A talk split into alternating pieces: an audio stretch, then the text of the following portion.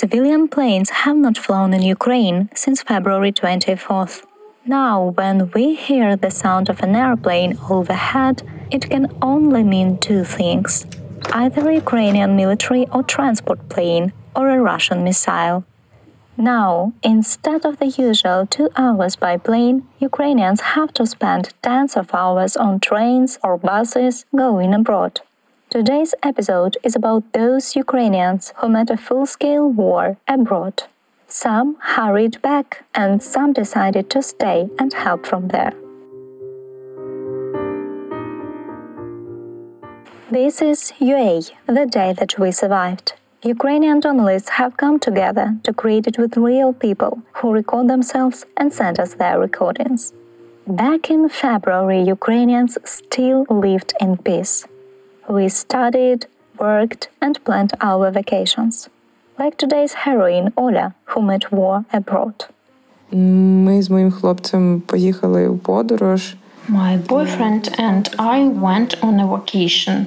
We knew about the three-ton invasion our departure was supposed to be on February 16. If you remember, it was a possible date of Russia's attack. Therefore, some airlines have cancelled their flights. Our flight was also postponed for two days, but we somehow took off. All the time before the full scale invasion, we have monitored all the news and checked the situation. It was difficult and impossible to stay away from it. And when the war started, it was not easy either. Imagine your family and friends wake up from the explosions and you don't even know how to help them. Your own life is not in physical danger, but you have no idea what to do. For about two days, we could not eat at all. We didn't go anywhere and did not take part in the planet activities. It felt like staying in a fog. As I remembered it right now, it was not easy at all. And it was hard to see cheerful people on the streets whose life was going on just as it used to be. And it was awful to hear the Russian language. We exchanged tickets and flew to another country. I've decided to stay there for a while because it was unclear where to return. I had a feeling that everything would calm down after a while. Just in a week or two, it would be possible to come back to Ukraine by plane. Like everyone else, I experienced survivor's guilt especially in the early days when there were many explosions and destructions. How did it come up that I was safe? I felt like I couldn't go to the mall, although I was left almost without my stuff, and I just had to get some. I understood that in Ukraine people were hiding from bombs, so I couldn't just go shopping. I started to escape into some activities and do something that I can do best. Volunteering and working on projects allowed me to stay afloat. I knew I was doing something I was keen on, and it was useful. Later, I spent more time alone and listened to my feeling. Якось відразу почала, мабуть, втікати в ну так, я можу назвати це таким бажанням втікнути в якусь діяльність, щось робити з того, що я найкраще вмію. І My family advised me to stay abroad because, in their opinion, it was the only alternative to survive and live. But I couldn't stay abroad for long. And the first week after my return, it was difficult for me to communicate with my mother. She didn't understand why I come back as a war was still going on. It was also difficult to stay abroad because I didn't know what to do there and what my status was. Ola reminiscence about not knowing what to do next. During her stay abroad, she actively searched for ways to continue studying and work to support Ukraine. After a couple of months after the Russian invasion, one of those opportunities led her to leave the country once again. but this time with a completely different set of emotions.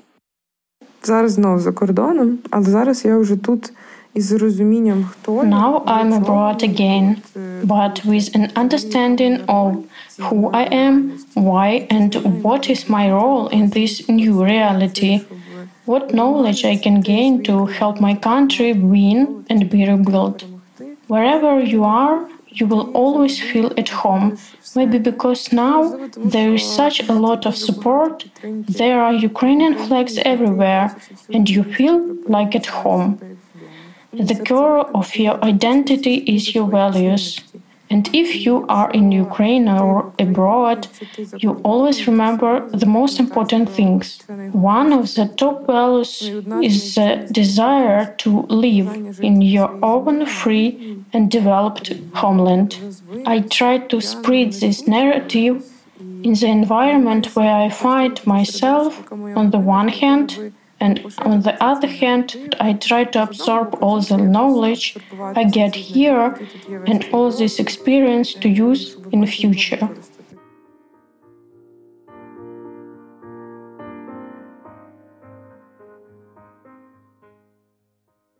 Serhiy Skirta is a programmer. At the beginning of February, he went on vacation to Thailand with his wife and daughter.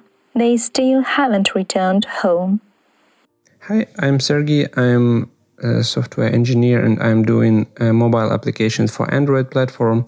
I am uh, with my family of uh, wife and a three years old daughter. We are in Thailand in Phuket. Uh, also, uh, there are two families of friends in in the same situation, living together with us. so we came there for vacation at the beginning of uh, February. So we planned this uh, long, long ago. Mm, and then, um, yeah, the war started. So, f- luckily, there is a possibility from Thai government that due to COVID, we can everybody can extend uh, their stay, extend their travel visa by two months. Every two uh, two months, these rules are reviewed. So for now, we can live here until October. Maybe there it will be extended by two more months. Uh, we'll see. Yeah, regarding the day when the war started, it was a story that uh, we finally decided to see some Sibylline uh, beaches and some do some sightseeing, and we went to uh, the so-called Freedom Beach on the 24th of February. So we think that it's a good sign at the end. But uh, at that day, it was uh, horrible. Uh, so we didn't have mobile network. Uh, when we went to that beach and then when we returned to the hotel we started uh, to read the news and uh, of course we were shocked we yeah couldn't understand what is going on and it was it was just a shock of course like for every Ukrainian. So for the first week we we couldn't sleep well. So the kid was uh, watching the cartoons all day long on the mobile phone. Mm, yeah it was it was a shock. So at the beginning and yeah kind a bit now we felt the survival syndrome of course. Like why uh, we are here in a paradise country uh, with a wonderful nature and wonderful weather and all these thai people and vacation people are uh, smiling always are super happy uh, but uh, people in my country are dying from the bullets and uh, yeah sleeping in the shelters. Uh, it was hard to understand but then in a week or something we started to think in a key of how can we help? Um, our country and so luckily we are working for as many IT people, we are working for uh, foreign clients. Uh, so my company is from Germany, for example, and uh, I can still work and still get foreign currency to Ukraine. So that will that is supporting the economy. Not all the spheres, unfortunately, now are um, yeah are are okay, but uh, IT can still provide some money into country. Also, uh, the priorities changed uh, itself. So when you before you were trying to earn money for new laptop or I don't know for some equipment or to earn for for the new car or something, but now it, it doesn't really matter. So uh, we are having the place to live uh, right now. We can eat uh, some food. Uh, the rest of the money we uh, give to to help Ukraine. So uh, we really dream about returning to the independent country without a war. Uh, and if mm, our money and our effort will help to throw away the Russian occupants, then we should for sure do that so apart from that, uh, there are a lot of people uh, from Ukraine uh, kind of stuck here. Some are living for a long time here uh, in Phuket and also in Thailand. Uh, so yeah, we started uh, to organize ourselves. So we are doing some charity festivals. so we did it a couple of times with selling goods from Ukraine. Um, yeah, so the friends of us are organizing the singing evenings where we also do the fundraising for ukrainian army.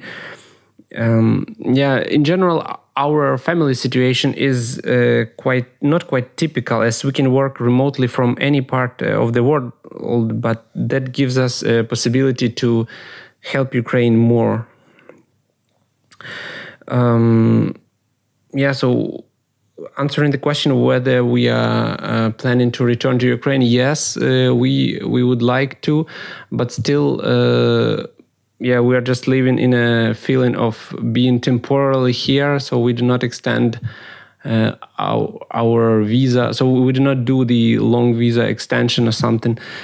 Uh, because we really want to return to Ukraine, but for now we are thinking that we can help more uh, being being there um, yeah, that's uh, pretty much it. We'll see, uh, yeah, how it goes. Hope for the best. Uh, yeah, hope for the victory for Ukraine, and uh, yeah, glory to Ukraine.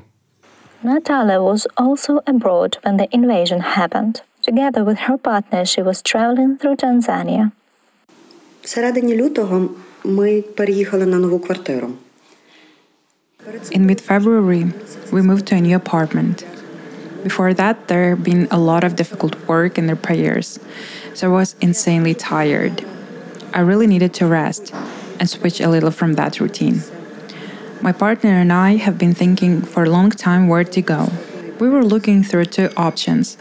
I dreamed of going to Nepal to see Himalayas, but recently we started thinking about the possibility of conquering Kilimanjaro and taking all the pros and cons and considering that the trip to Himalayas is scheduled only for April and Kilimanjaro can be climbed in February, we decided to go to Africa. In the end, this trip was also very stressful. Departure from Kiev was scheduled for February 15th. And even then, between 14th and 16th, SkyUp has cancelled several bookings, and we didn't know if it will be possible to fly. Still, we decided to go to Kiev and find out everything there. In the end, our flight occurred and we got to Zanzibar. We flew to Arusha and started our road. For eight days, we were in park of Mount Kilimanjaro, paced the road Lemosho, and climbed to the top on February 22nd. Even then, some news reached us. Lufthansa has already cancelled all flights to Ukraine, and then we learned that Putin recognized as independent the LNR and the DNR. Everything was going to the point that there would be a war. Also, we did not believe it until it actually happened. On February 22nd at 5 a.m., we were at Kilimanjaro airport. Our flight to Zanzibar was approximately 7:40 local time and 6:40 Ukrainian time. So at 5 a.m., we were at the airport handed over all our belongings, and were waiting for landing. That's where I saw the news. Putin declared a war. Immediately after that, all our group, and there were mostly Ukrainians or Ukrainians living abroad, started watching the news. Everyone was calling relatives. We were wearing masks. I mean, it was that world where the COVID pandemic was still happening We sat and just cried I remember watching the news and videos of the shelling and then was a feeling of total helpless, anger, and misunderstanding. It hurted because I realized it was my first time away from home and I didn't know how to get back. After all, all my relatives were there. And the next few days, we were looking for a way to get home. Одразу після цього ми усі, вся наша група, тобто здебільшого це українці з різних міст, а також українці, які мешкають. The Ukrainian sky was already closed, and we all started looking for different ways to get to Europe and cross the Ukrainian border by a land transport. We found flight tickets through Dubai, but it turned out that they required a PCR test once again. That COVID reality still existed somewhere nearby. It was such a surreal time when we went looking for a clinic in Zanzibar, hot climate, palm trees, taking a test and worrying, what if I'm sick? God, then it would mean a few more weeks of sitting and not understanding who am I, where and why. Once we have got the results, we were able to fly safely through Dubai. I flew to Poland for four days. My colleague met us there. She took us home, we had dinner, and spent the night. And then I returned to Krakow, and then to Przemysl, and then go to Lviv by train. Already in Krakow, I had realized that the world has changed radically. And the train station in Przemysl was also one of the brightest and saddest memories of the first day of the war, because I saw so many people whose lives were ruined by the war. On the sixth day of the war, I was already in Lviv.